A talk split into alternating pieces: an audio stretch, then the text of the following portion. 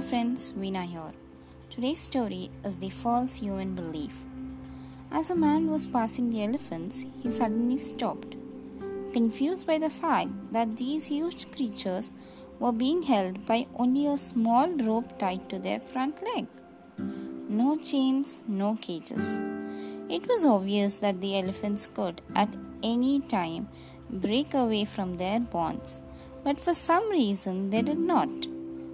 He saw a trainer nearby and asked why these animals just stood there and made no attempt to get away.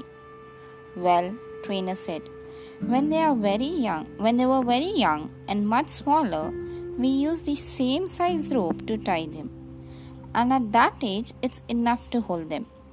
As they grow up, they are conditioned to believe that they cannot break away. They believe that the rope can still hold them so they never tried to break free. The man was amazed. These animals could at any time break free from their bonds, but because they believed they couldn't, they were stuck right where they were.